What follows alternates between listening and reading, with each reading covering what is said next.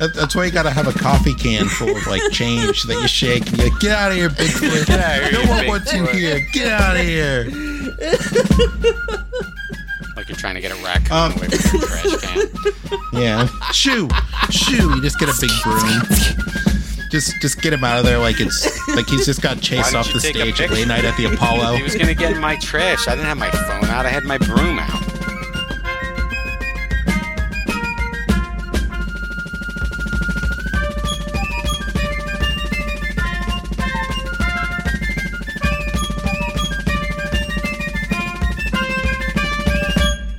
Welcome back to the Trilateral Troika. This is Steve along with the other Steve Ah, and Ryan.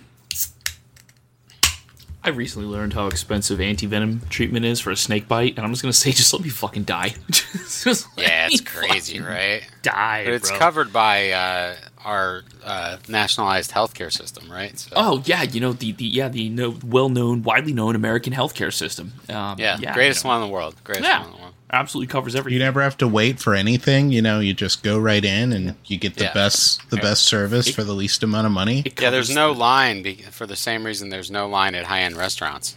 and it, it, it also only costs Nobody can afford to eat there. It only costs sixty thousand dollars to start your treatment. You know, we, you- you're thinking about it the wrong way. You know that the American healthcare system is a lot like Texas de, de Brazil. You know, there's there's a bit of a sticker shock when you get in there, but once you once you clear thousands of dollars get that it costs, meat. you know, just Right. some just some Brazilian man's going to come up to your table with a with quality healthcare, and you just choose what you want from it. That's I right. went, That- I that's actually State, how the Brazil, and Affordable Orlando one time, and I swear to God, I've never had the meat sweat so bad in my life. I will. I will never go there. It is a. I so first of all, I I have acid reflux, and not sound like big baby, but if I eat too much, it gets really bad, like terrible. I feel Uh-huh. like I feel so bad. So it's like I will not do that. And then two, it's way too fucking expensive. I'm gonna pay that much fucking money. I'm gonna go to Universal or something. Like Well, fuck we went you. for somebody's birthday, Don't For- care. so there was like ten For of that- us. we made those servers work. It could be my own brother. I'm not going. But Fuck that. For that much, for for half as much, you can uh, you can get pretty good uh, um, Korean barbecue. You can get pretty well, good but, but I mean, like, else. But but in terms of like all you can eat, Yeah. like like meats that are that are like good quality meat. that are right off the fucking spit. Mm, mm, delicious. I'm sure it's good. I'm I'm sweating yeah. just thinking about it. It's fantastic. Hmm. But speaking of sweating, We're about to get the UFO, or I should say UAP sweats, boys, because we're into disclosure part two. let's go. So I have, so I first have, four. I have a migraine right now. I just want everyone to know, and I think it's probably the government activating the chip because they Yeah, don't want us the, to get uh, this information out. There's a guy in a flower van, catty corner to your house, and he's just turning a dial and like if- looking at a screen. Yeah, so if you like get a bunch of emails from me and it's like just the right side of the keyboard typing, that's exactly what was going on. Just just a just a picture just a picture of Steve like T posing in the middle of his house. For if once, I, the if, Wi-Fi if you that see me like, outside, did you say T posing or T bow? T posing. Okay, I was gonna say because if I'm T-bowing, shoot me. You know, if I'm T-bowing. If I've get if I've gotten to the point where I'm asking God for help, fucking kill me. So for once, the Wi-Fi that says FBI surveillance van is probably legit now. This time, huh? Uh, yes. I have a pretty pretty robust network though, so I'm not the worried one, about the them. one thing about getting at my living in a college town is if you live in an apartment complex, which I did for like the last before we bought a house, like ten years. Uh, you get the most amazing Wi-Fi names ever. Oh yeah, Bill Nye the Sci- Bill Y the Science Fi. Well, that and then it's like there's Wi-Fi's and it's like, yo, apartment 304, you're loud as fuck, and I'm just like, that's the Wi-Fi name. I'll tell you the story. One time we got a call. I can't reveal my clients, but like one time we got a uh, call from some attorneys, and they were at the courthouse in Orange County, and the judge asked. There, there was a Wi-Fi there with a uh, weird name, and the judge asked them to call us to see if there was anything we could do. We we're like, "Yeah, sure, we'll take a look at it. What is, what's the problem?" They're like, "There's an SSID." I'm like, "Well, what does the SSID say?" And they sent me an image, and it just says the couch pulls out, but we don't. I'm like, first of all, I love hilarious. this. T- I love this ticket. It's getting printed out. Keep, keep, I'm keeping it. Two, I can't do shit about what they do with their couch. You know, like it's, it's you're- their, you're- it's, you're it's their network name. Eh, you can't, you can't There's make nothing change illegal about it. It's That's crazy. hilarious. So recently, there's been a lot of uh, UFO whistleblowers, or I should say UAP Yeah, whistleblowers, that have come forward.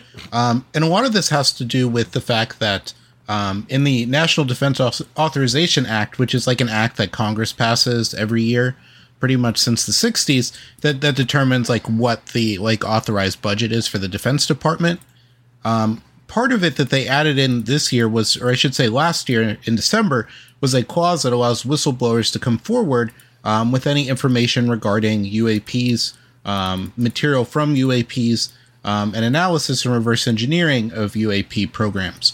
Um, so, and this would allow people who are members of, of the Pentagon's uh, alleged uh, program teams uh, to come clean without fear of prosecution or for violating the, the security agreements they made. Sounds like Sidney Gottlieb coming forward about MK Ultra. Listen, Yeah. I'll testify, but I'm immune, and I'm going to tell you about so many crimes that you didn't even know about. Watch this. for my next trick, I am about to fuck up America for the next eh, hundred years. Every time someone says Sidney Gottlieb, I think of Gottlieb from like pinball. You know? Oh yeah, Yeah. I'm like, oh man, that's cool to talk about that. Oh wait, government. I mean, I, rec- I recently just went down a rabbit hole of like MK Ultra, and it's like its origins and Project Bluebird and stuff, and it was just like Project Project Blue Book. Bluebird. Bluebird. Bird? Oh, it, okay. it was just absolutely terrifying to realize that we allowed for the torture of people, Ted Kaczynski. American citizens, Ted Kaczynski, Kaczynski. Whitey Bulger, like a Whitey whole Bulger, bunch of people. yep. It's just- it, like, it- all right, the American government Well- just doses you with acid for 365 days Well, straight. well, thing, well, What? thing about a lot of that too is that s- like a good deal of those researchers didn't know they were actually working on MK Ultra. Right, right. They were just like psychologists that were doing like these programs, and it was sort of that like '60s level of psychology where they're like, "Yeah, we're gonna torture people and see what happens. We're gonna happens." do shit like the the the Oh yeah, Milgram's prison Bluebird was experiment. the MK Ultra thing. Blue Book is the UFO thing. Okay, all right. Yeah, bl- thought- yeah, blue books. I was gonna say I knew Blue Book was something. because a, a lot of the stuff with like MK Ultra is like, like yeah, they they did it, but like I I don't really like think that like it made like Ted Kaczynski into like who he was. I think it was more the fact like it didn't help, but Right, like right. Ted Kaczynski was already fucked up as like a as like a child that went to college. Like anyone who tells you like is like yeah, my sixteen year old's going to college, and it's like no, you you fucked up. please like your get him out. sixteen year old should not be going to college. No. Withdraw your 16 year old from FSU right fucking now. Like, I feel you. No, I feel you. That's and not only not- that, he didn't just go to college; he went to fucking Harvard. Like, Yeah. And- it's insane. It, Yeah, was look like, what 14. Look right? what it did to Ron DeSantis. You know, I mean, he was Well, he perfectly had normal guy before. Perfectly not racist, normal guy before. he didn't have. A And now when he sees a pudding cup, he just like goes at Yeah, he it just like goes at it. He goes at like it. like like Saturn eating his children. He goes he's at just it. like going. He's just housing that cup with his hands. Like a I mean- man, like a man fingering a midwife. Just I maintain that Ron DeSantis is such an unlikable prick, mostly because his press secretary forces him to focus on things that only internet brain poison thing, only internet brain poison people care about. isn't so- a isn't his press secretary like a Russian expat? Well, yeah, but she's like terminally online on Twitter. she she worked for the Ukra- she's Ukrainian, I think. She worked for the Ukrainian government because they they brought it up, But which you- means that she's probably definitely a Nazi. Um, but she also uh, whoa, whoa, whoa, qualify that. because because like a lot of the like like the Azov battalion and stuff like that, like like a lot of people who used to like work in that regard, like they're all like literal Nazis. So like the fact that the fact that she's like in the United States instead of there anymore because they've sort of fallen out like the civilian government, but for like a solid period of like I want to say like 4 years, mm-hmm. like the majority parties in control of like of Ukraine were like literal like Nazi apologist parties. And just also just to point out, like the things that Ron DeSantis cares about is obviously being, you know, kind of put in his ear by her and other people directly around him. But it's all internet culture war nonsense, like property insurance, homeowners Well, let's insurance not- has spike gone through Florida. let's how not high? But he hasn't said a word about it. It's all, hey, Disney's turning your kids gay. Let's not say it's all her it's it's definitely him too. Yeah, she's Okay. she's definitely she's definitely pushing it there. But he's also he's also one of those weirdos too because he's like into like the weird like diet and fitness Yeah, stuff. I will not forgive uh, this asshole for being who he is. He's terrible, and I will not excuse it. But uh, it does explain some of the ridiculous things that he's going after when his press secretary is pushing him down that road. Like there's What's- things that could make just like when Trump was president. There's things that Ronald DeSantis could do to moonwalk into another term as governor if he's not at his limit right now, or into the presidency and making people Oh, yeah, in Florida very happy. There's shit he could do that we. I'm talking. He's he not. He's blindfold it. unelectable at a national level. He's too slimy. Uh, well, yes, but again, there's things that he could. He doesn't do. have the charisma that Trump had. That unfortunately got him into office. There was four years that Trump was in office that I said, please, for the love of God, just for the next four years, do not legalize on a federal level marijuana. Because if you do, Trump will literally just cartwheel into a second term of a presidency without a Nah, they'd never do thought. that. Nope, they'd never do that. Well, eh, they're already well on their way to decriminalization. That would be great. I don't think it's happening though. But speaking of decriminalization, And declassifying. The uh, the most notable whistleblower who's come forward lately has been David Grush, who was a decorated combat officer with the U.S. Air Force during the uh, during the Afghanistan War, and is also a veteran of the National Geospatial Intelligence Agency and the National Reconnaissance Office. From 2019 to 2021, Me too. he was I was there. That's all I was. you're just gonna say. be I the, you're just gonna be you're just gonna Bob Lazar your way in there. it. Just I can't like, say anything there. else about it. Yeah. Look, there were there were men there, and they took us, and we went to rooms, and they showed us things, and uh, yeah, we're not alone. I saw I saw the I saw the UAP and the UAP looked at me. Yeah, I saw a baby, and the baby look the baby looked at you. I'm in danger. I don't, I don't know about these UAPs looking. Ah, jeez. so, from 2019 to 2021, he was representative of the NRO uh, to the Unidentified Aerial Phenomenon Task Force. Uh, from late 2021 to July 2022, he was the co-lead of the UAP analysis at the NGA and its representative to the task force. Uh, he helped draft the language as well for the National Defense Authorization Act of 2023. Wow. Interesting. Oh, so this guy's Um, no joke. Yeah, he's like like What's name Elizondo. Like the, these guys, Grush, G R U S C H, Bob Grush, David. David Grush. Thank you. But it's it's one of these things too that these whistleblowers are like they actually have credentials. There there's uh, one we'll talk about that like his is more questionable. His is more of like a coast to coast AM guest. Um, but these guys actually have a veneer of um, respectability about them. But but also too, you have to remember that there's still people like Richard Doty out there. Yeah. guys who were in Air Force intelligence who, as we talked about in our aviary episode, just essentially has been trolling the UFO community and people in it for the past like 50 years. Which is inarguably fucking hilarious. well, well, other than the fact that he like drove a man like literally insane. All right, less cool. Um, in in July of 2021, uh, Grushville uh, f- uh, filed a legal complaint with the uh, Department of Defense Inspector General concerning the withholding of UAP related information from Congress. Um, in 2023, he was interviewed as a whistleblower, claiming that the United States has a secret UFO retrieval program which possessed multiple vehicles of non-human origin, as well as records of dead pilots and the possession um, and the possessions of the vehicles and the pilots. Is this where we get the recent things that have come out where they're like they're made of materials that are not of this world or some shit? Is Well, yeah, uh, thing, El- El- Elizondo also made similar claims, um, and which a lot of the times too, with that previously, it was just sort of like, well, yeah, there's there's stuff that can fall from space that that's like different, you know, because there's just junk floating around up there, and some of it might survive getting into the atmosphere. It doesn't necessarily mean that it's you know from a UFO. It, it just means it's just from like a weird like space rock that didn't just disintegrate in orbit. Right. Right. Journalists uh, Leslie Kean and Ralph Blumenthal uh, wrote the first report on his allegations uh, for the Debrief, um, which is a uh, online periodical, and Ross uh, Coulthart uh, Does, that conducted sounds initial. like an online periodical, right? It's like when you get in your email the de- the debrief. Just like a fucking sign up right now for regular emails. no, thank you. Um, and Ross Coulthart uh, conducted an initial interview with Grush for News Nation. According to a writer for Vanity Fair, Charlotte Klein, Kean and Blumenthal uh, initially brought their story to the New York Times. Vanity Fair be getting involved in some stuff that just doesn't scream Vanity Fair to me, you know? like, you'd be like, there's an excellent article in Vanity Fair about, you know, militant, like, something and somewhere, and you're just like, what?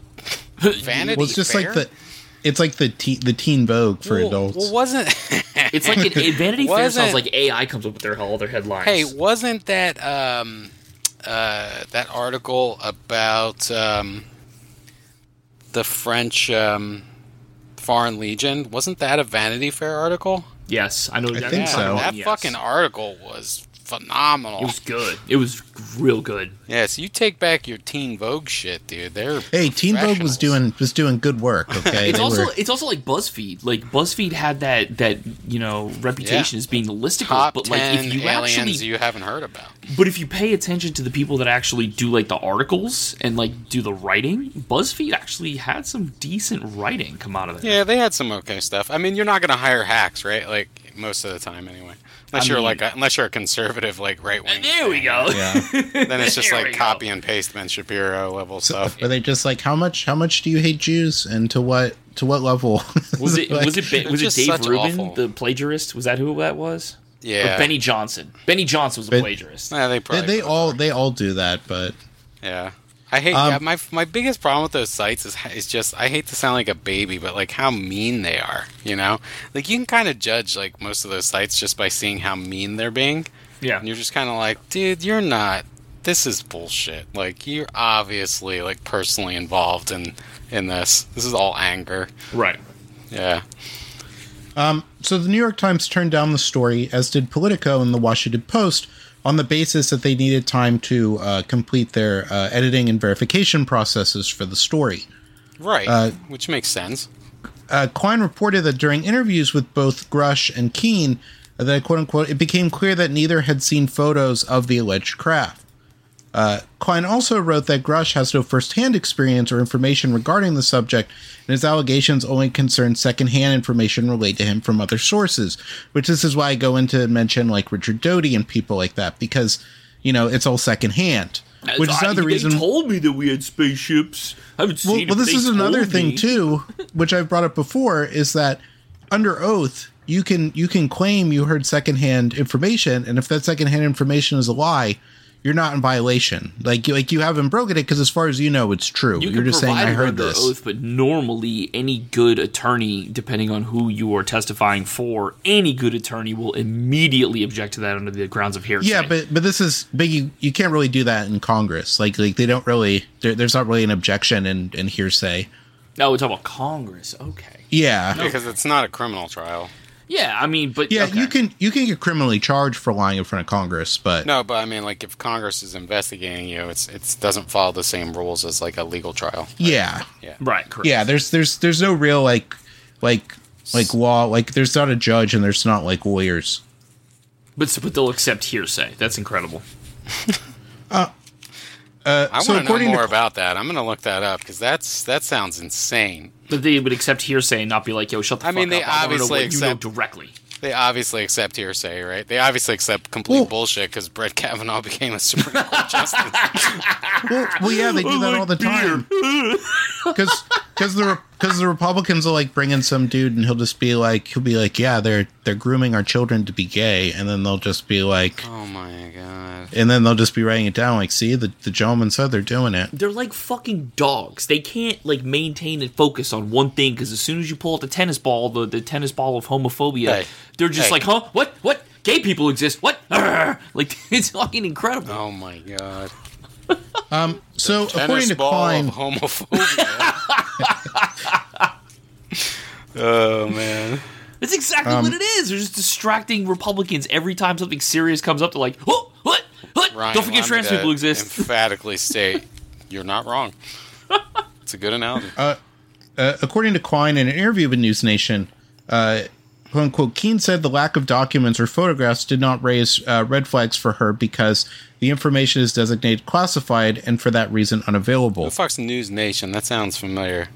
It's like a, it, it's sort of like a like a a, a weekly news magazine. It's not I think it's still Newsmax. weekly. Are they I think of shitbirds? They sound like shitbirds. they're they're not very good. Like their their their level of like journalism. They're they're kind of like I, I don't know if it's exactly the same because the the Daily Mail's a newspaper, but it, but it always kind of seemed to me like a like a Daily Mail, like a sort of like a right sort of like soft like Ah, news okay. news journalist type. Okay. Writing in the Atlantic, uh, uh, Marina uh, Koren uh, characterized the debrief as a website that. Uh, "quote unquote" that says it specializes in frontier science and describes itself as self-funded. Frontier According to her- medicine, hobo chili. and and according and and according to her, the case fits a long pattern of previous unpro- unprovable claims, and that quote unquote so far the best evidence Grush has uh, come up with, besides his own word, is the government's denial. Ooh. Uh, journalist Nick Pope said during his time investigating UFOs for the Ministry of Defense, he had quote unquote had seen no hard evidence of non-human craft or materials, but he hoped that Grush's allegations would bring UFO investigations closer to a conclusion. I think that's hilarious. You just got some random fucking journalist with no security clearance who's like, "Well, I haven't seen anything uh, well, personally." He, he well he he previously did work for in, in the UK in the Ministry of Defense investigating UFOs. Again, but- so but he me has too. no American I mean- clearance. like, Yes, but but, but what we'll get to there. but what we'll get to is what Grush alleges is that all of the Five Eyes agencies are working together on this. That that this is something that every every country in the world essentially has a piece of the UFO pie and they're all keeping it secret. just because you worked in the mailroom, okay, for the Ministry of Intelligence or whatever the fuck the British, whatever the fuck the British MI6, Pepe whatever the fuck is. Sylvia. like, well, I worked there and I didn't see anything, bro. You he's- sorted mail, okay? He's he's he, well, he's not just a he's not just a mail boy. He's actually an established like guy. Okay, so he was mailroom supervisor.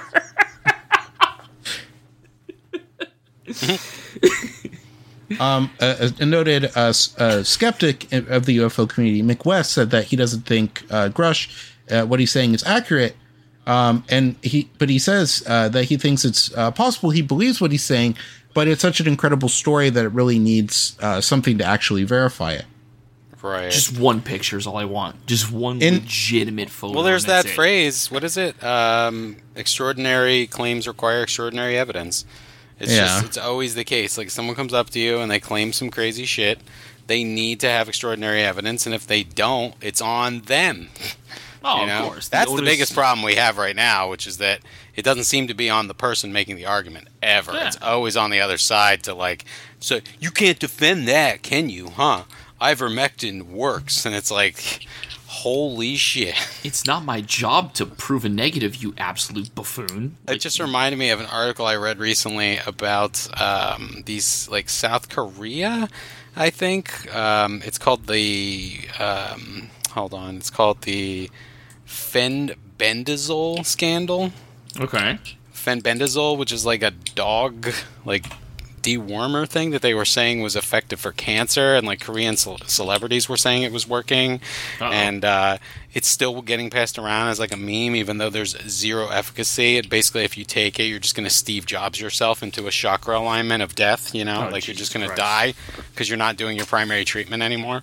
Uh-huh. And I just I just think it's fucking shocking because like if you tell these people like there's no evidence that this shit works, they like they tell you like it's on you to figure it out and you're just like the fuck. fuck it's on me. It's on The- you. You said No, some you do- made the said- claim. you the s- onus of You said dog abilities on you. Yeah. you said dog medication cures cancer. Give me the fucking evidence. Yeah. Let me see what made you say that. Let's see. Show me the cancer-free dogs. Exactly. Show your work, motherfucker. Uh, What's notable about uh, Grush is that after his initial interviews in the English language press, he did an article for uh, La Parisienne, which is a uh, a French periodical. Nah. Um, he he's he stated in the interview that the first UFO that the United States had recovered had come to Earth in 1933, Uh-oh. which is 14 years before Roswell, and most notably that it was a craft that had crashed in Italy in 1933. Uh-oh. Uh oh. And this is based on a uh and, and the story had been around for a bit he isn't the first one to relay it Hey Luigi, is this American car over here? it uh it first it first appeared in 2000 during an annual World UFO Symposium in San Marino, where two researchers, Alfredo Lissoni and Roberto uh, um, they gave a, a lecture on this uh, on a discovery of materials which they had uh, which they began calling the uh, fascist UFO files. The fascist UFO files. So the materials they have that they they seem to show that a purported uh, flying saucer had either crashed or landed near Magenta um, in Lombardy, Italy, on April eleventh, nineteen thirty three. Okay. Like Um, like it does. And the event was uh, uh, involved a, a subsequent investigation by an obscure wartime intelligence unit called the Gabinetto uh, RS uh, 33 uh, cabinet. Um, and RS is an acronym for uh, Researche uh, Speciale or Special Researches. Oh. Um, and and 33 was 1933 okay. and the group had been authorized by uh, then dictator of Italy Benito Mussolini to study the problem The problem of what Um, UFOs? of, of what it was that they had. Okay. Because remember, it's also 1933, so it's not like you know UFOs are are like a, a known quantity within popular culture. Uh, Right. Um, so later, the UFO is allegedly stored in the hangars of SIAI uh, Marchetti in uh, Vergiate. Um, Mussolini initially thought that it was a um, like an unconventional uh, experimental vehicle that was either French, British, or German origin. Um, but apparent, uh, but uh, uh, Guglielmo uh, Marconi of of the uh, of the radio fame, uh, he believed it was an extraterrestrial craft in origin. This cabinet, according to the uh, the sender of the materials, who wrote wrote to them, said he was a relative of one of the members who had investigated this. Um, so between 1933 and 1940, there were also many different um, UFO sightings in Italy. Um, in one instance, an Italian fighter plane intercepted a UFO between Ravenna and Rome. And in August 1936, there were multiple UFO sightings of a quote unquote flying cigar and two Saturn shaped UFOs over Mestre in Venice. Flying cigar. It's just Winston Churchill. I was gonna say. It's like the flying nun. He's just just got just got a giant comically sized cigar. So he's like puffing on it like a Buongiorno. it's going like a jet engine. Buongiorno. Buongiorno, you jolly fuck. um And according to the files, that the uh, the organization that was investigating UFOs during this period was founded uh, by Mussolini as well as uh, the fascist minister uh, Italo uh, Balbo and uh, Galeazzo Ciano, and was headed by Marconi.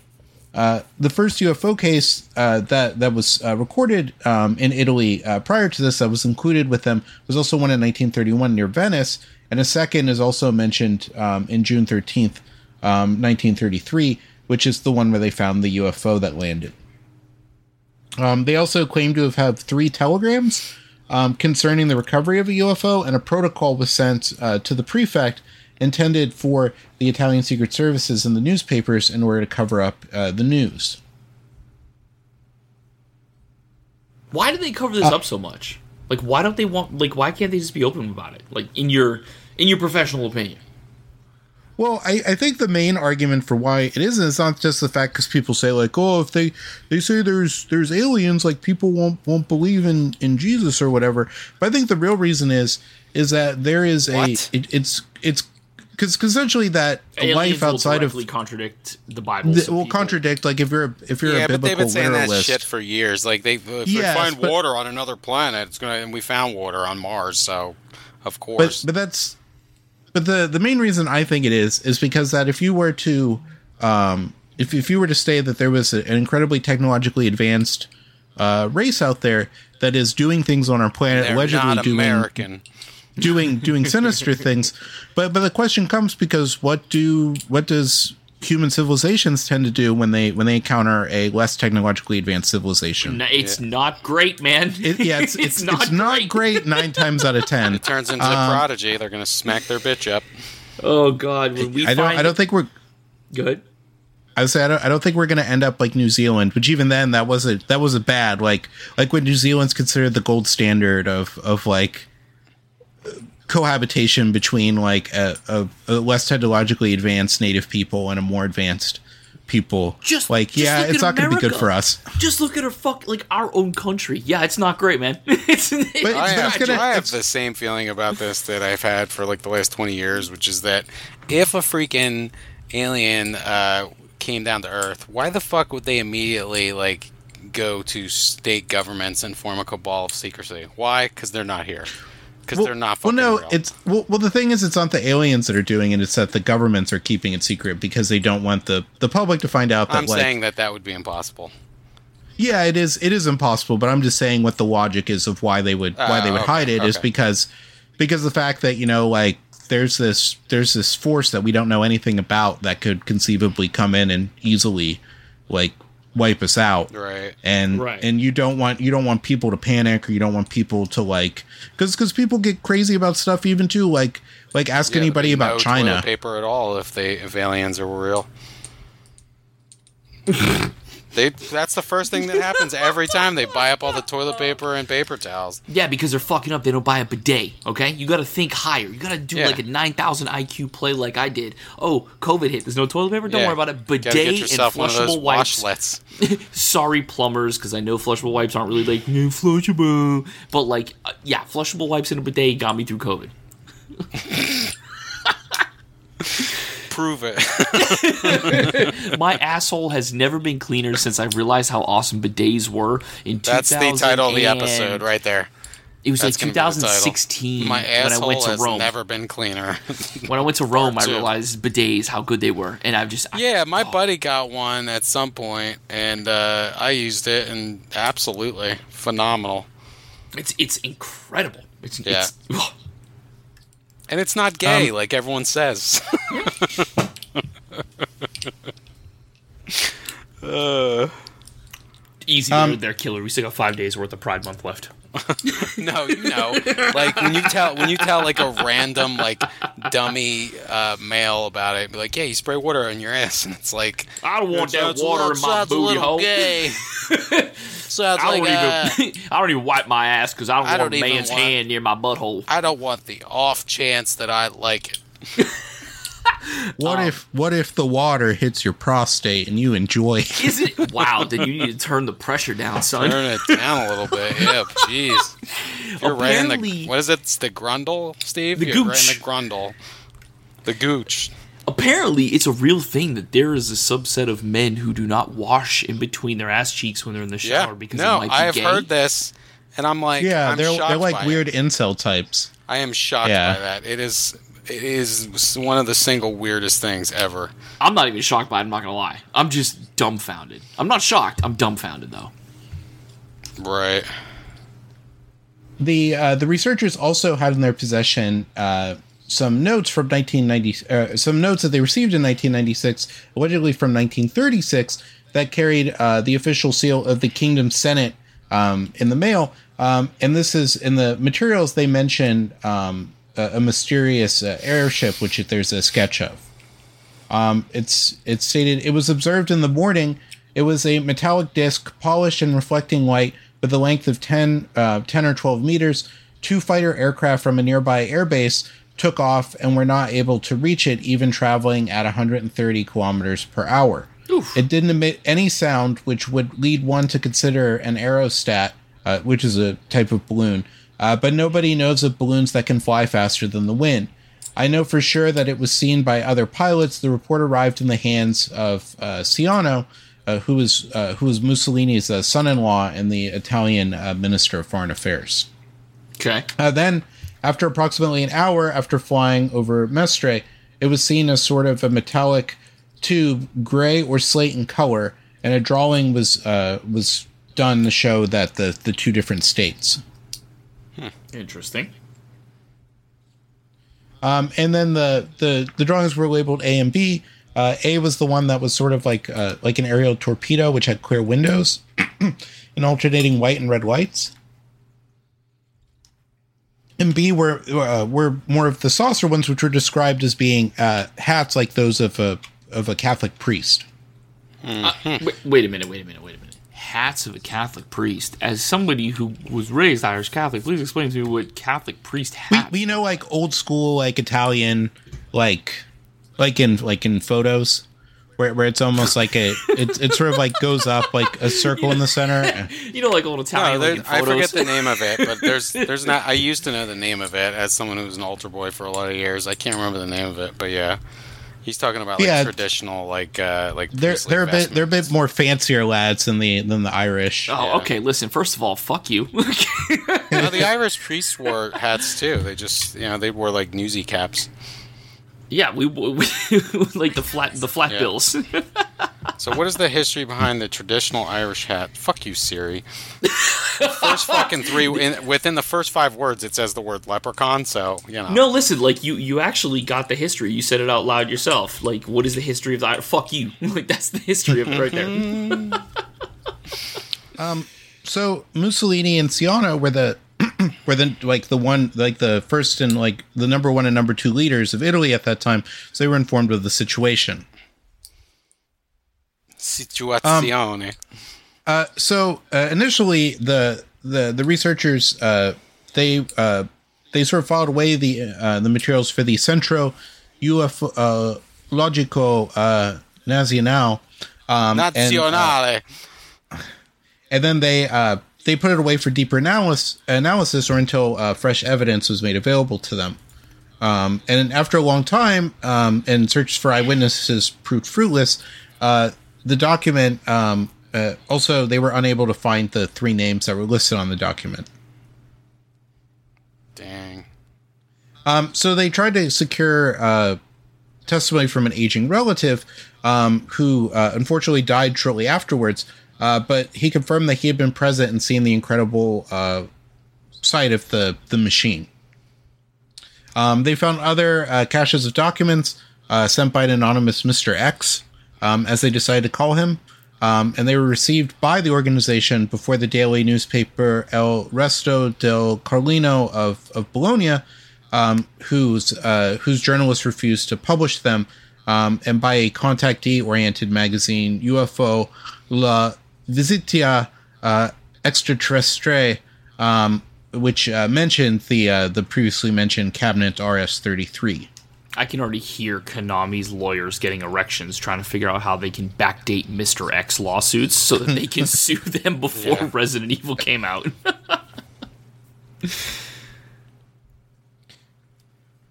Um, and the uh, this magazine though was also charged with both investigating and covering up what the documents call uh, veri voli non uh, convenzionale, or uh, which is uh, which is like the Italian term for um, UFOs or unconventional flying vehicles is the literal translation.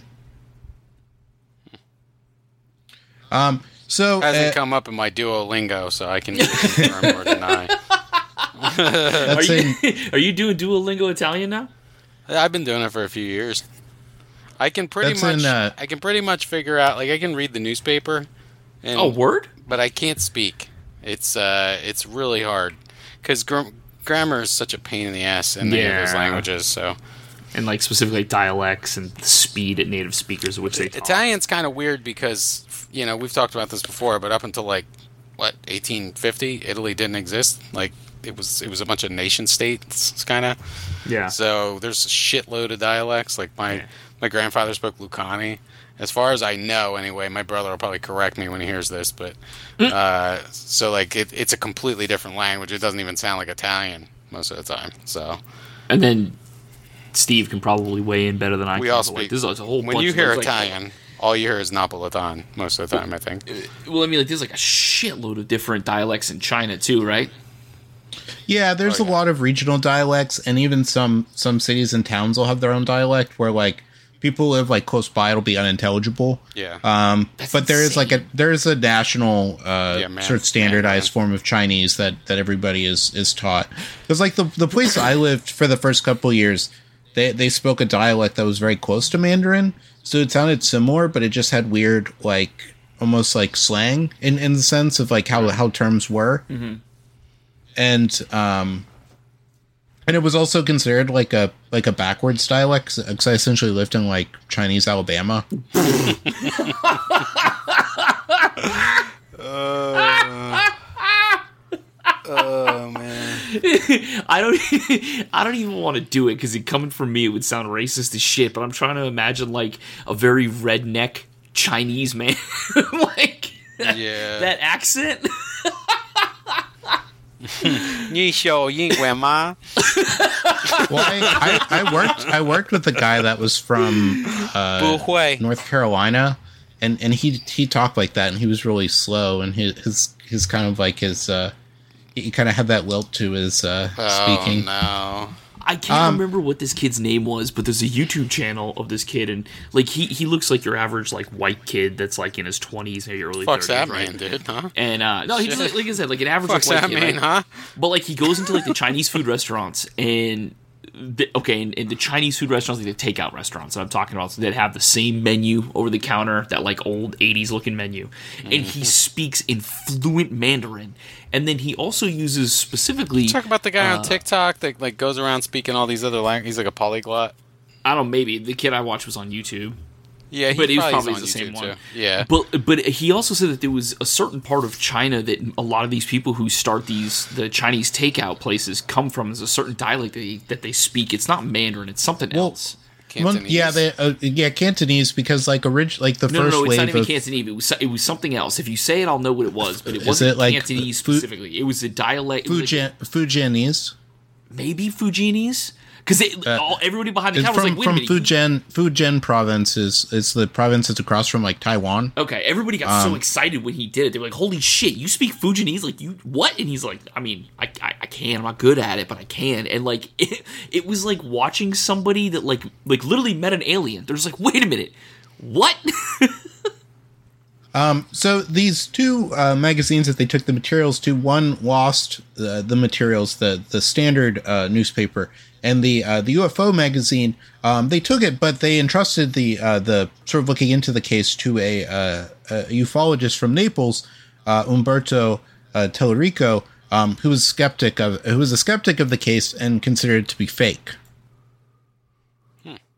Um, so the the Mr. X two, um, this is in September tenth, nineteen ninety nine. He sent a letter of protest, um, uh, repeating that they that the RS thirty three cabinet and supplying names of its members um, to them in order to further prove that it was you know it existed. Um, he enclosed newspaper clippings about a French Air Force pilot who had vanished in Italy. Um, a pilot who who discovered later had the misfortune to film a UFO and then spoke to the uh, the Italian government about it. Um, and uh, they also stated uh, as well in the, the papers that the uh, that the cabinet had links to the fascist secret police, um, uh, OVRA, um, and the uh, the Agenzia uh, Stefani, which was the the news agency in charge of um, disseminating uh, fascist propaganda in Italy during that period. okay.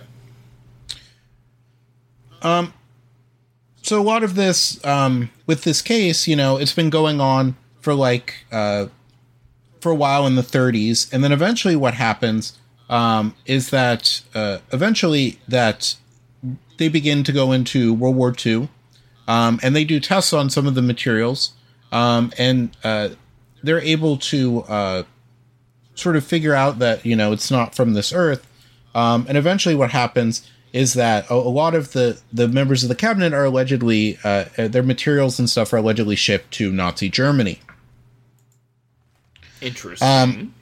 Because because a lot of the a lot of the talk with uh, UFOs in World War II usually relates to like the Nazis and, and sort of like Nazi weapon programs. Right. Um, but a lot of these a lot of these designs that pop up, they uh, a number of them originally come from Italian um, uh, scientists and, and researchers who who designed like these these aircraft designs. right. Um, and and sort of the creators of this as well. Fucking they're Enzo not big fan. Ferrari's just designing UFOs. Still watch my- how fast this UFO could go. Still my favorite like quote where they were like asking him about the door jams and he's like, I don't give a fuck about the door jams as long as when you press the gas pedal you shit your pants.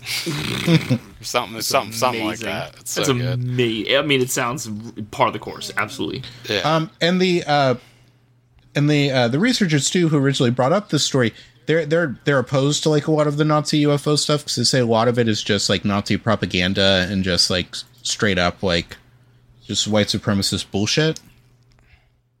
Um, but um, certain um, uh, certain Italian scientists though um, uh, are are sort of like connected with this, like uh, Giuseppe uh, Belluzzo. Giuseppe. Um, and, and he's also Giuseppe.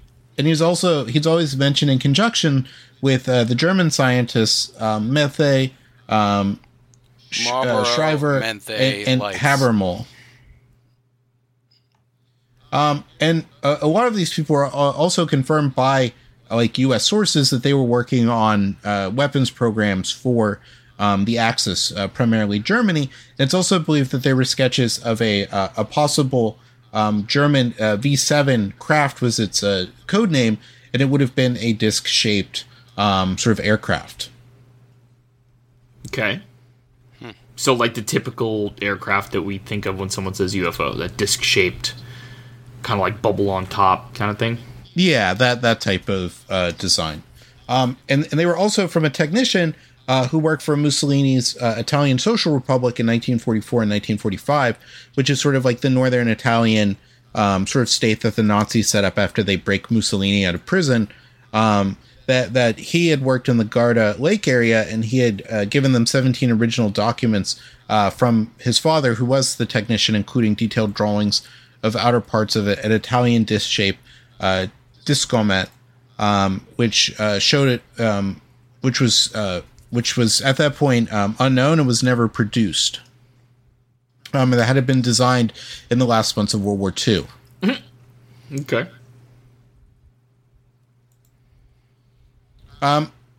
So a lot of the forensics on these um, is questionable um, because the guys who have it claim, you know, that these um, that, that these documents um, are, you know, on the level. Um, but of course, they're going to say that. Right. You know, they're not going to be like, "Oh, oh no, it's it's bullshit." That's why we've devoted all this time to it. Of course. Um, but a lot of people are skeptical of it. I know a lot of people in like the American UFO community who are familiar with it are skeptical of it. Um, like like Seriah from Where the Road Goes, uh, Where Did the Road Go? He uh, he he's like he said the story is like pretty much just bullshit. I, um, I like but he's also- in general, but What? I like Seriah in general, but you know, I'm not going to him for accuracy most of the time. Yeah, but uh, there, there's kind of a divide. Yeah, he's more of an entertainment guy, like in my opinion.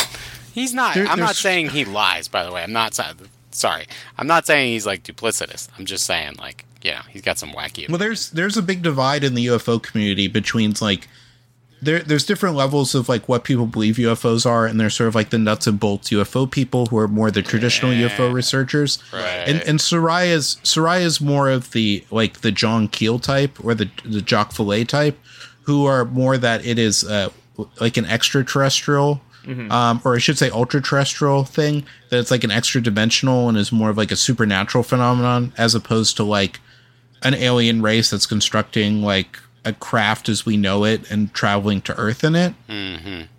If that makes sense. yeah, Yeah, That- that the way they- I always they- thought about it is that you can't think of an alien in human terms. You can't what's it, what's the term anthropomorphize the aliens because yeah, they're Xenos. yeah, like you immediately think oh little gray men. Well, that would imply they have hearts and eyes and brains, but like there's no way for you to know that they're not just something that you can't even see. Like there's a ball of energy. Like that could be Yeah, the idea that they would be like that's like the Doctor Manhattan level, like that they're so advanced that they just don't give a shit about us. yeah. They can just snap their fingers and vaporize everybody like that sub that went down to look at the Titanic. I think anything that that obtains sufficient uh, like technological advancement that it was able to freely travel space would be so far ahead of us just looking at our society and where we're at with everything it's just like forget it you know why would they even give so you also have, like, uh, Because, because like lately, like Jacques Vallée has said that he thinks that the the craft that are being recovered are being um, sort of like purposely left for humans to find them, and that it's just sort of like a test. Whatever. Right. Yeah, it's all it's all just sort of like woo bullshit, and like I don't. I, I, I obviously don't believe in a lot of it, but this is just sort of like their take on it. Yeah, I'm not, Like, you have- critici- I'm you not these- criticizing you, but you're going to hear like a healthy dose of skept- skeptical Yeah. noises coming from my direction. No, it's not just the migraine, by the way. It's just like fuck 'Cause it. Because one of the things too, and it's sort of like Jacques where where said uh, you can get a special thing at McDonald's if you order with a certain number of words. Like fuck off. just a, just ask for it valet style. yeah, I'd like a Big Mac Valet style, and that's how you get green patties. Sorry. I But it, it's sort of the problem that comes with these communities is that people dedicate themselves to like Bigfoot research and UFO research, and that the lack of any sort of good evidence, and and sort of like the thing with like a Bigfoot, like it is, like we've talked about, it is impossible for a Bigfoot to exist without having a footprint. Yeah. Um, like like I people still say bullshit. like people give the example of like gorillas or the panda, but the thing is that like these were animals that lived in the middle of nowhere where like nobody had been and it was untouched. Whereas like people are purporting to see Bigfoot in like their backyard and then even in the areas of the Pacific Northwest, they're relatively untouched. These are also like areas that are full of like mining camps and stuff. I love the So- so- weird news. Like Bigfoot was trying to break into my car when I left in the morning to go to work. he had a Slim Jim trying to jimmy open my car door. Bigfoot stole stole my fucking Huffy. Like what? I heard him riding down the street. Bring, bring, What's bring, the big bring. Like, ones? Like Bigfoot ate my ass or something like that. Yeah. That, that's why you got to have a coffee can full of like change that you shake and you're like, get out of here, Bigfoot. Get out of here, no one wants you here. Get out of here. Like you're trying to get a raccoon Um, away from your trash can. Yeah. Shoo. Shoo. You just get a big broom. Just just get him out of there like it's like he's just got chased off the stage at late night at the Apollo. He was gonna get in my trash. I didn't have my phone out. I had my broom out. it wasn't bungee corded. I ran in the house without putting the bungee cord around the lid. My so ring could just get camera went off right when I needed it. you know, I've been I've been out the city council weeks. I keep tell them the city needs to invest in Bigfoot proof garbage cans. That that we're just gonna keep getting these big feet rummaging through our trash if we don't do something. You know, we need we need solid walks so this is a big creature. I can't even big begin boy. to think of like the tensile strength of a Bigfoot. um so one of the researchers, uh, Alfredo uh, Lissoni, he hypothesizes that the craft that was recovered in 1933 had been hidden in one of the nearest and most discreet hangars in the region, which was the hangars of the aeronautical uh, establishment of SIAI uh, Marchetti in, in Vergiate or, or Sesto uh, Calende in the uh, Varese region of uh, Ticino. Um, he said uh, at that time they were under the control of the Regia Aeronautica, the Royal Italian Air Force. Um, and General uh, Italo, uh, Italo uh, Balbo, um, who was a uh, sort of like a world famous airman. He's kind of like the Italian Goring without the pill addiction. Who? Uh, Italo uh, Balbo. I don't know who that is. He was like he was like a big name. Like he was, I believe he was a World War One fighter ace, but he was like a notable pilot, and then he became like a fascist politician. Kind of like the Red Baron. Like if he hadn't got killed. Well, no, like like Goring, like because Goring was a decorated World War One hero. I don't know who Goring is. You don't? Yes, you do. The, Do I? the, the, Goering? the Nazi Hermann Goring. Herman Goering from freaking Maybe- World War Herman? II. Yeah, Herman Goering. yeah, the fat the, the fat, guy, that killed himself. the fat guy at addicted to pills. He was like he was like one of the top five officials in the Nazi Yeah, party. he was he was a he was addicted to uh, pills. Herman Goering because sounds during- familiar though. Yeah. I find it During- odd. during- there's no way you don't know who that is. Like, I, I, you're you're too well informed most of the time for you to not know who Herman Goering is. But he was the uh, name is he was the to head me, of the I, like if you were like, "Hey Ryan, gun to your head, tell me who Just drawing Herman a was," Yeah. I would be like, "Ah, I know." Like Herman Goering, the name is familiar. Like if you were like, "Hey, this is what he did," like, "Oh, okay, that sounds right." But he was he was the the top head my of the uh, the Luftwaffe. wow, what a piece of shit. Yeah, and uh, he was he was famously he was famously addicted to uh, to pills because he got injured during the beer hall putsch. Like he got shot. Oh, he was there. and he okay. had yeah, and he he got shot, and because of like the injury, he like because of like 1930s medicine or whatever, he was never able to like fully recover from it. So he just like like a lot of Americans today just got addicted to pain pills. God, the parallels to Nazi Germany are just chilling. So this um, this aircraft was under the uh, the auspices of the uh, Royal Italian Air Force um, and uh, Italo uh, Balbo, um, and he was also indicated to be a member of this RS thirty three cabinet.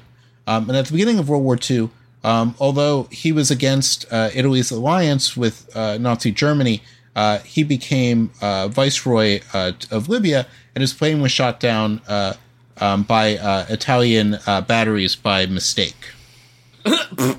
Hey, so sorry. Like uh, like Pat Tillman. Yeah, he- he- he- it's, Oh God. Oh fuck. Exactly. another uh, another member of the cabinet was uh, Mussolini's son-in-law, uh, Count uh, uh, Galeazzo uh, Ciano, who was later executed by the fascists due to opposing uh, uh, Mussolini.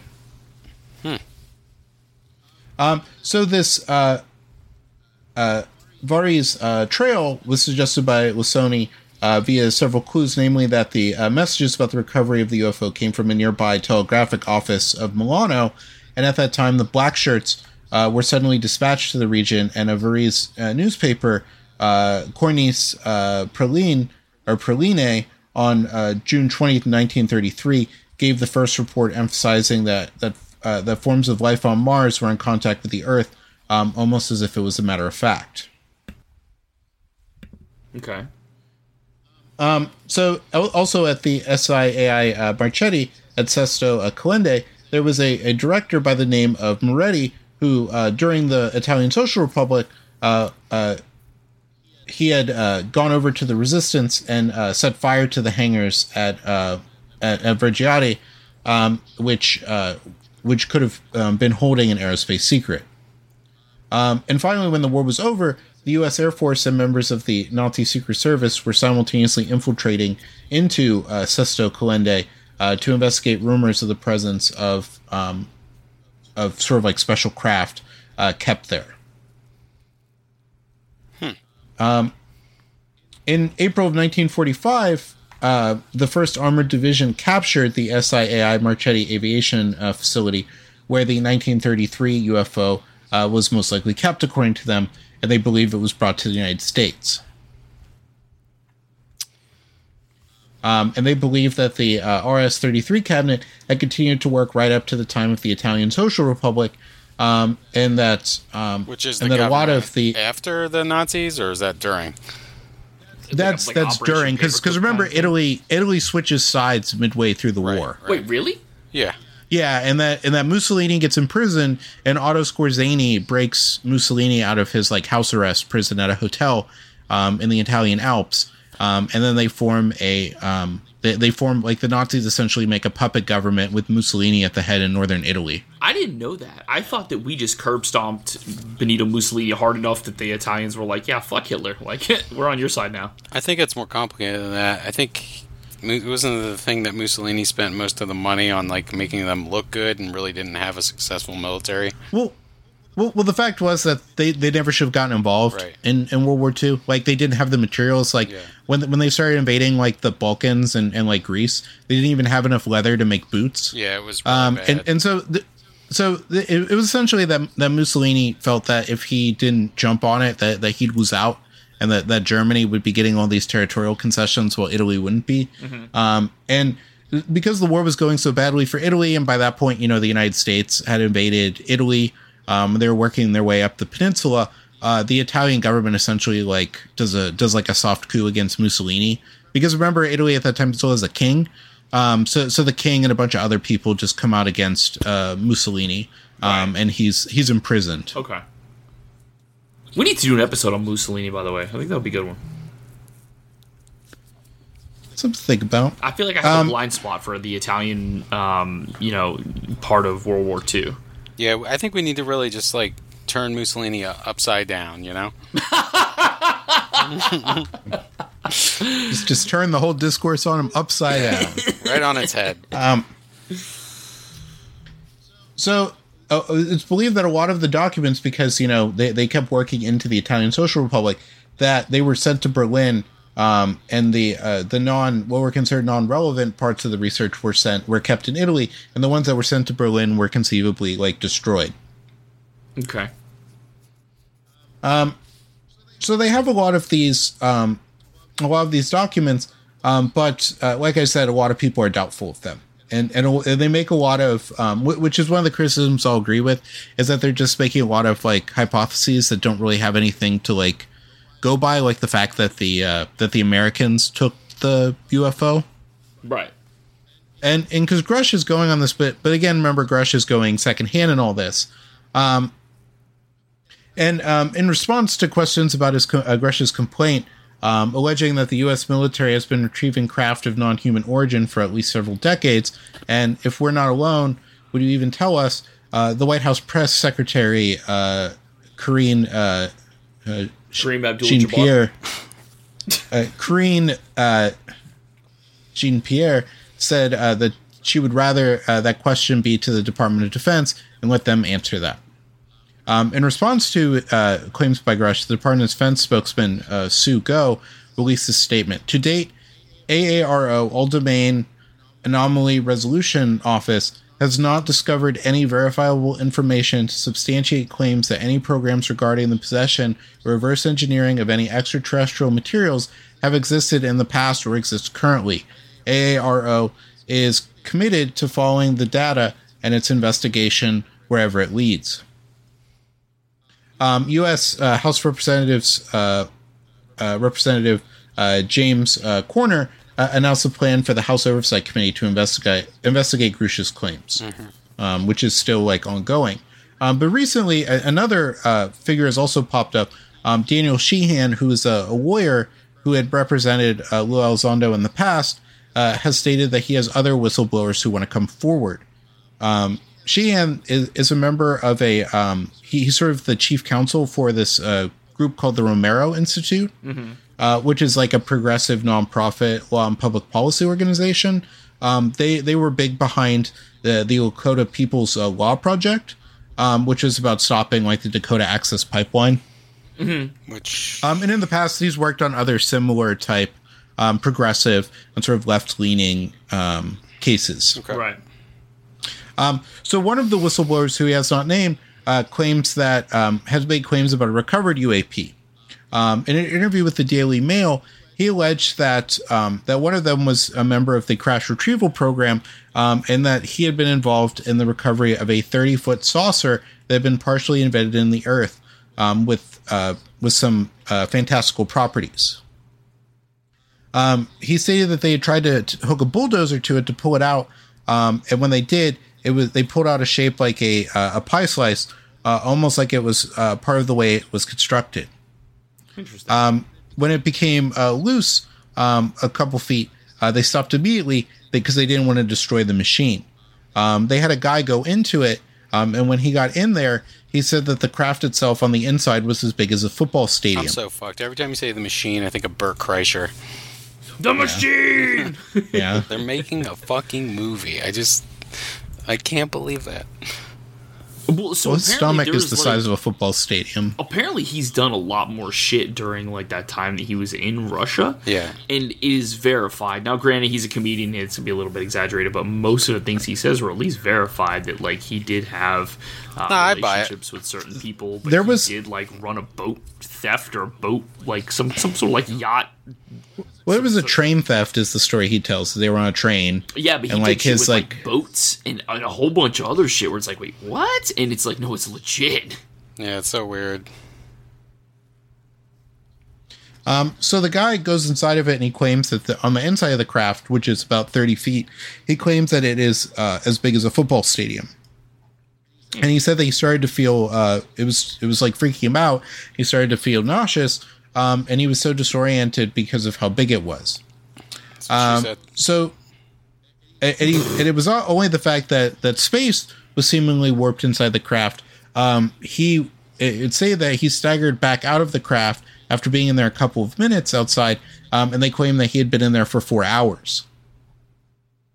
Okay. Um, so so they're they're claiming that it has some sort of time and space Like distortion. time dilation. Yeah. And um, and there are physicists who have theorized that propulsion of advanced craft could theoretically involve warping space time around it to negate the effects of gravity.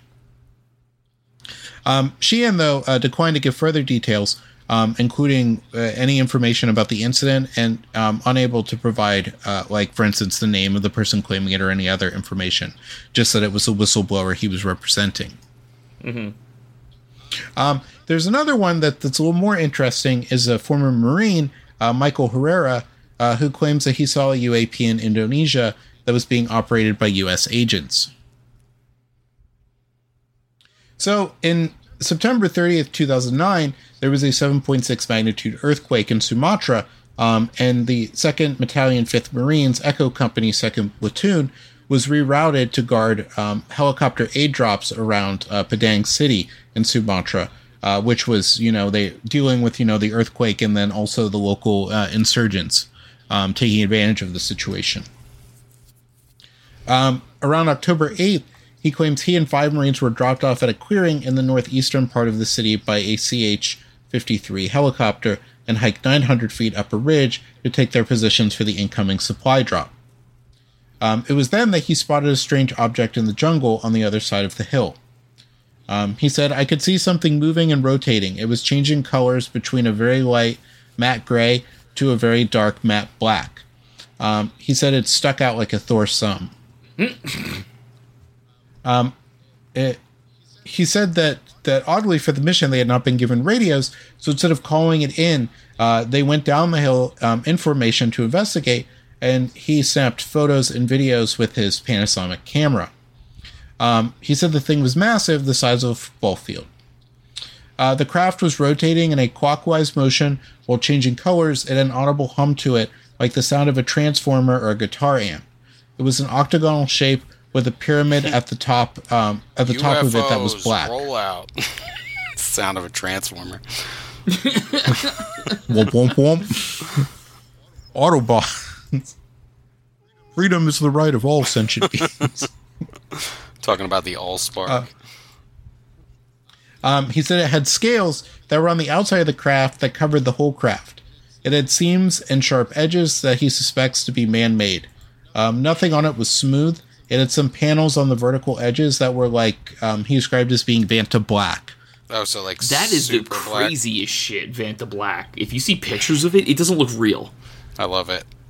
There's that guy who like makes the little house and like paints the inside Vanta black, and you can't see oh anything. no, I think you'd I think you'd lose your mind if you had your walls painted. yeah, it's Vanta like black. it's like being in an anechoic chamber except light instead of sound. oh god, oh god, that'd be terrible.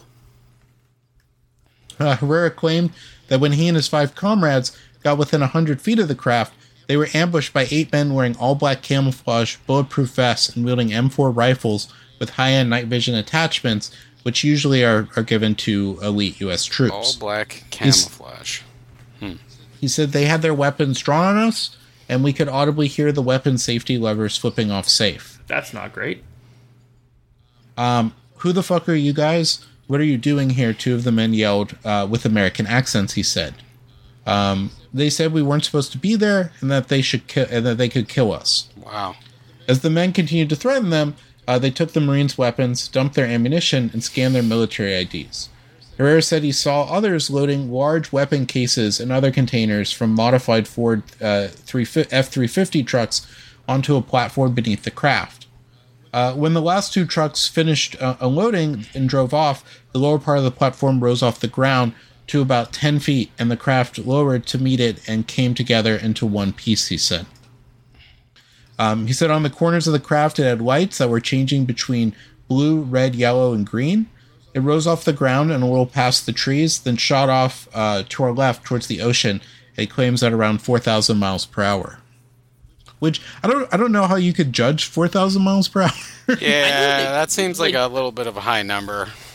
Cops have to be able to judge a vehicle's speed without using radar as part Well, of like, reasonable, the certification process. I don't know how you could do four thousand miles because I look at a plane in the sky and my brain knows it's going six hundred miles an hour, but I'm like that thing's going slow as shit. I could catch up with it. Yeah. Well, you know, it was Well, you know, they were going uh, 3,995, but it was, but you know, it was a 3,995 zone, but they were going 4,000 easily, you know. they would have go over that, he would have had, he would have had uh, probable cause. They were also in the wrong neighborhood. They didn't look right for them skies that they were traveling in. You driving, you driving around a murdered out UAP in that neighborhood, they're definitely going to stop you. Why your tint so dark there, UAP? Pull over. gets out, gets out that sensor to check the level. Dog, this- I fucking hate that, bro. Two different FHP cops have done it. It's a fucking card, and they shine a flashlight through the fucking window, and they put the card on the other side, and if they can't see the light, dog, it's over for you getting that ticket. It's like, God, I hate that shit. And the worst He part says- is the tent places will put the tent that dark and not say anything. They won't even tell you. They'll just be like, yeah, sure, I'll put it as dark as you want it. It's also different for every state. There's a certain percentage, like maximum for every Yeah, state. the goal is you just, and it's not legal if it was on the car when you bought it. Like even if you buy it from the manufacturer. I have a lot of friends with a bad tint problem. It's stupid, but yeah, It's ridiculous. it's really this there to protect police officers. Really, when you get right down to it. You know what? It's just ruining the aesthetics of my car. I'm saying like Um, the reason you get tint is not aesthetic. If it is, then whatever. But but like you get tint to keep the heat down inside the car. I mean that's the whole point of getting Yeah. tint. And uh, I've wanted to tint my car, but the only reason I've been hesitant about it is because of that shit. Like I'm not getting, I'm not giving them any reason to pull me over. yeah. Fuck them. Uh, Herrera said, uh, "We can't believe this is fucking happening. From a dead stop, it didn't make any sound like a sonic boom. It didn't disturb the trees like rotor wash would. We could see coconuts on the trees, and none of them were disturbed." Nice. He said that the eight unmarked soldiers uh, gave them back their unloaded guns and marched them back over the hill, um, still continuing to tell them uh, that they could uh, kill them. Um, once they got over the hill, they told us to uh, quote unquote get the fuck away from here and don't look back. Damn. The six Marines ran back to the drop site and were scolded by their gunnery sergeant for returning early. Uh, Herrera said, adding that they all kept quiet about their encounter. Um, he said, I was fucking scared. I was thinking I could have been killed. How the hell am I going to explain this? Um, back on the USS uh, Denver, Herrera's unit was debriefed by a rear admiral he didn't recognize. He said it was odd to have such a high ranking officer there, and again, none of them mentioned the flying saucer or the, uh, the unmarked troops. Right. A few days later, they docked in Subic Bay in the Philippines. Um, and after an evening of drinking with his colleagues, he returned to find his camera's card and battery removed from his locked locker, along with his five comrades' phones missing.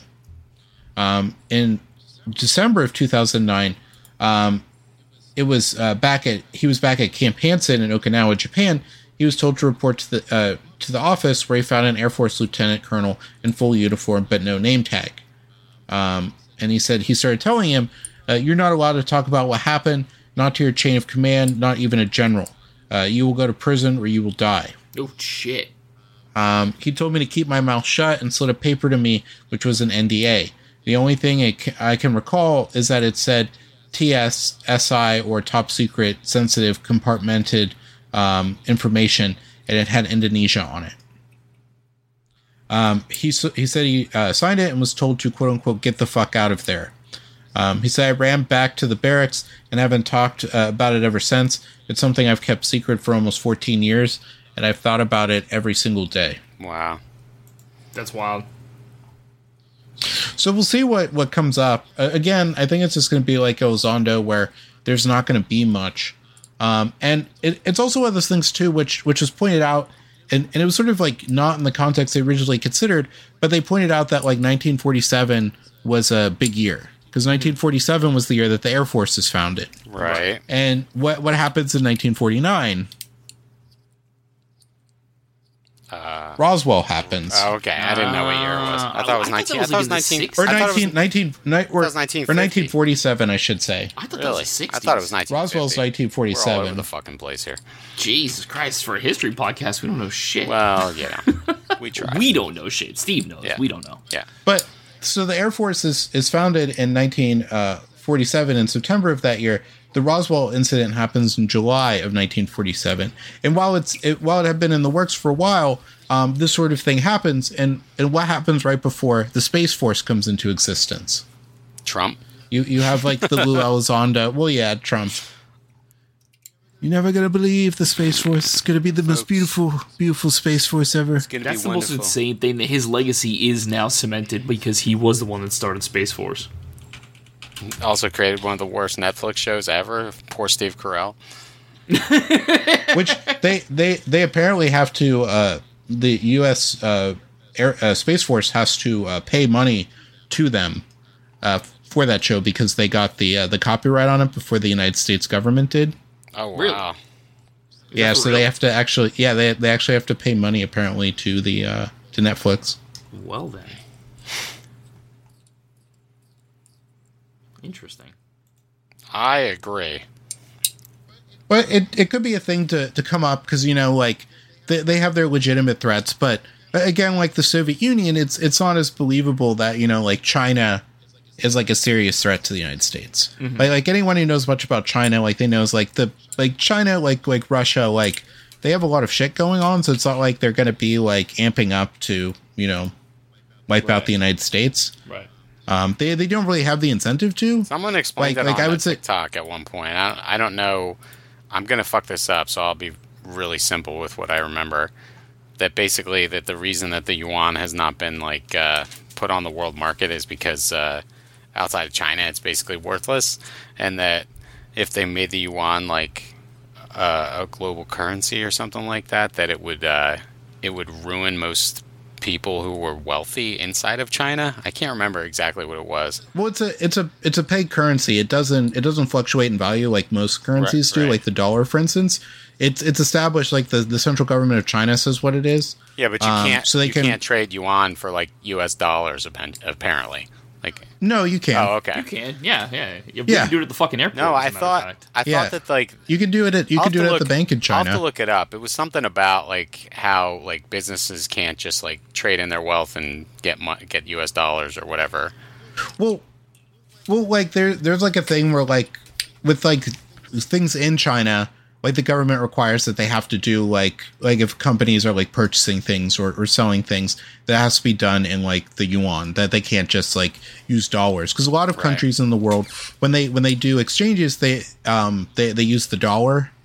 Um and and that's like one of the things that like a lot of tankies have been going on about like de-dollarization I think because of like the Russian is. sanctions. Yeah, I think that's what it is. Is like using the yuan instead. I just linked the article. There's there's a couple uh governments that have been doing it but it's mainly due with like transactions between like for instance like russia and china or like or other actors that essentially so they don't get um that that they don't run into like sanctions because of all the russia sanctions So basically, the people that I know that are shitting their pants, terrified that the yuan is going to become the, the, the new international currency and no longer will the international economy kind of base everything on the dollar. I can look at them and tell them that they're fucking idiots. well i mean there there definitely is like a, a bit of like de-dollarization but it's but it's on the sense that it's just like that the world's losing faith in like the us it's it's just that it, it becomes easier to operate in like different currencies to get around um, sort of like the sanctions regimes that are going on like against like countries like russia and iran Okay. and and countries like that. Because if you're operating in dollars or whatever it, it, it brings you closer to like sanctions. Okay, um so so sort of keeps things like separate. Gotcha. And and it was just accelerated by by like Russia doing that because a lot of countries are still buying like oil from Russia, and and a lot of what's being done, which is kind of like what um like where Belarus makes its money, Right. is that Belarus buys a lot of um, goods from like the EU, and then they repackages them and then sells them in Russia, but while getting around like the sanctions. Um, so countries are doing that with oil. They're importing oil from from Russia, and then they're exporting it under their own like like essentially they're washing it. it it's almost like money laundering. Right. Okay.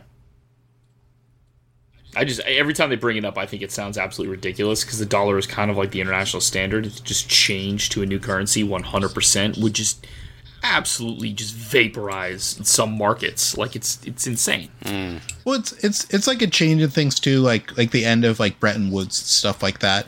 that that that sort of like caused a bit of instability with the dollar because like Bretton Woods was the uh, was like the whole thing with like gold and, and the and the, like you be like countries essentially being able to like exchange um, the U.S. dollar for gold.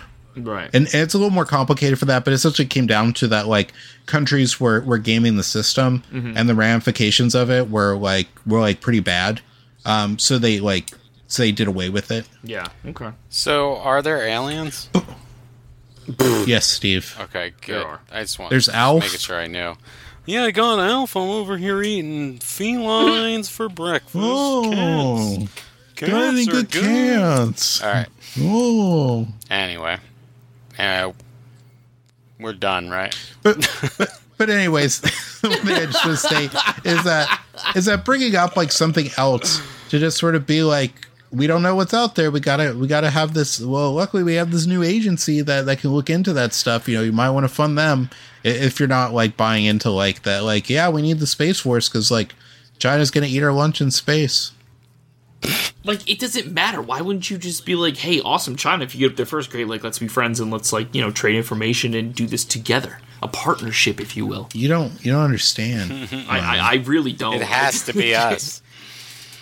It must be America, us. USA, USA. Yeah. These people, they're godless communism. Oh my god. God, I've seen. I've don't don't let the animal TikTok videos fool you. I hate it. I hate every five seconds of it. Oh God. Ah, speak. On that note, Yeah, speaking of TikTok, I gotta go. All right. See ya. Later. later. Bye.